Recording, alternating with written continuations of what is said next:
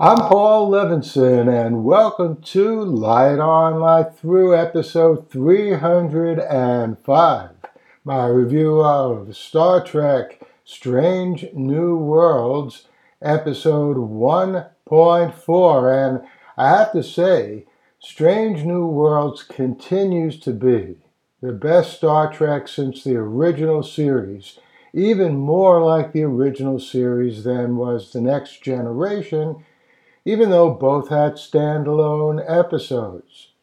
Both had great episodes and great characters, but TOS and SNW both have Spock, who is right up there with the great captains as a transcendent character.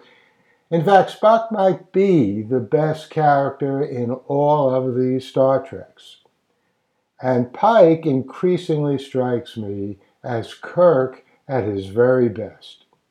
Spoilers follow. My favorite moment in this superb episode is Spock smiling, ever so slightly but noticeably, when he and the crew on the bridge learn that Uhura and Hemmer survived. An always timely reminder that Spock is not only Vulcan, but human.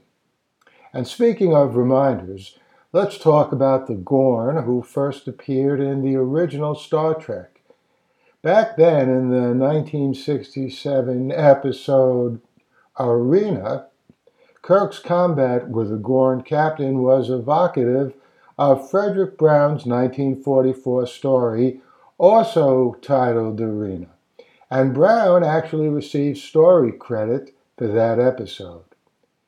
In Strange New Worlds 1.4, the Gorn are evocative of Philip K. Dick's Beyond Lies the Wub, his very first published story, which appeared in Planet Stories in 1952.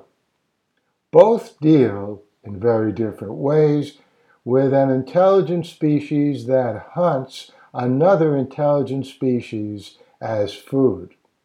I guess that's not enough for Dick to get story credit, but it's worth noting the degree to which Philip K. Dick's ideas continue to percolate through so much subsequent science fiction.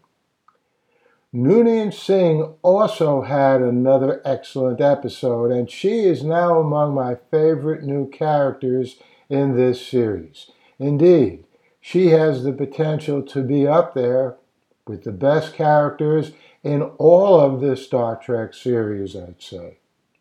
Meanwhile, Hemmer is increasingly interesting, and he also had a strong, thoughtful episode. If you're a devotee of classic science fiction, you just can't miss with Star Trek Strange New Worlds. And I'll see you back here next week with my review of the next episode. And I hope you enjoyed that review of a Star Trek Strange New Worlds 1.4. If I had to give a title to that episode, it would be The Gorn and the Wub. I will be back here next week with my review of the next Strange New Worlds episode. Before then, there's finally a new episode of The Man Who Fell to Earth. I'll be reviewing that in the next couple of days. And the next episode of The Time Traveler's Wife. Lots of good new science fiction coming up in the weeks ahead. And I'll be back here with reviews of some of those shows as well. In the meantime, stay safe stay sound, and do whatever you can to help those people in Ukraine fight off those Russians.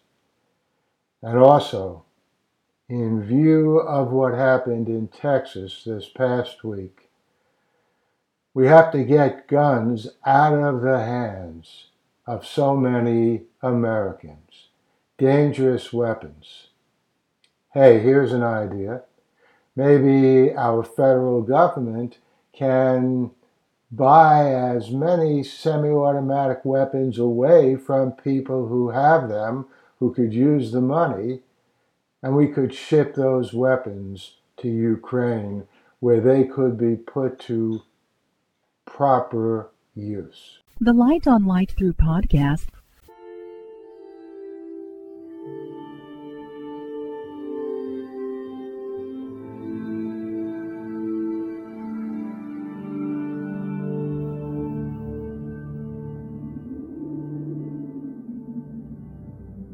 Athens, 2042 AD. She ripped the paper in half, then ripped the halves, then ripped what was left again into bits and pieces of history that could have been.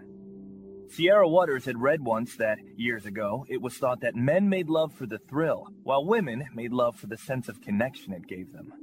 Curled Up with a Good Book says Sierra Waters is sexy as hell. You can find out more about the plot to save Socrates by Paul Levinson at the plot to save Socrates.com.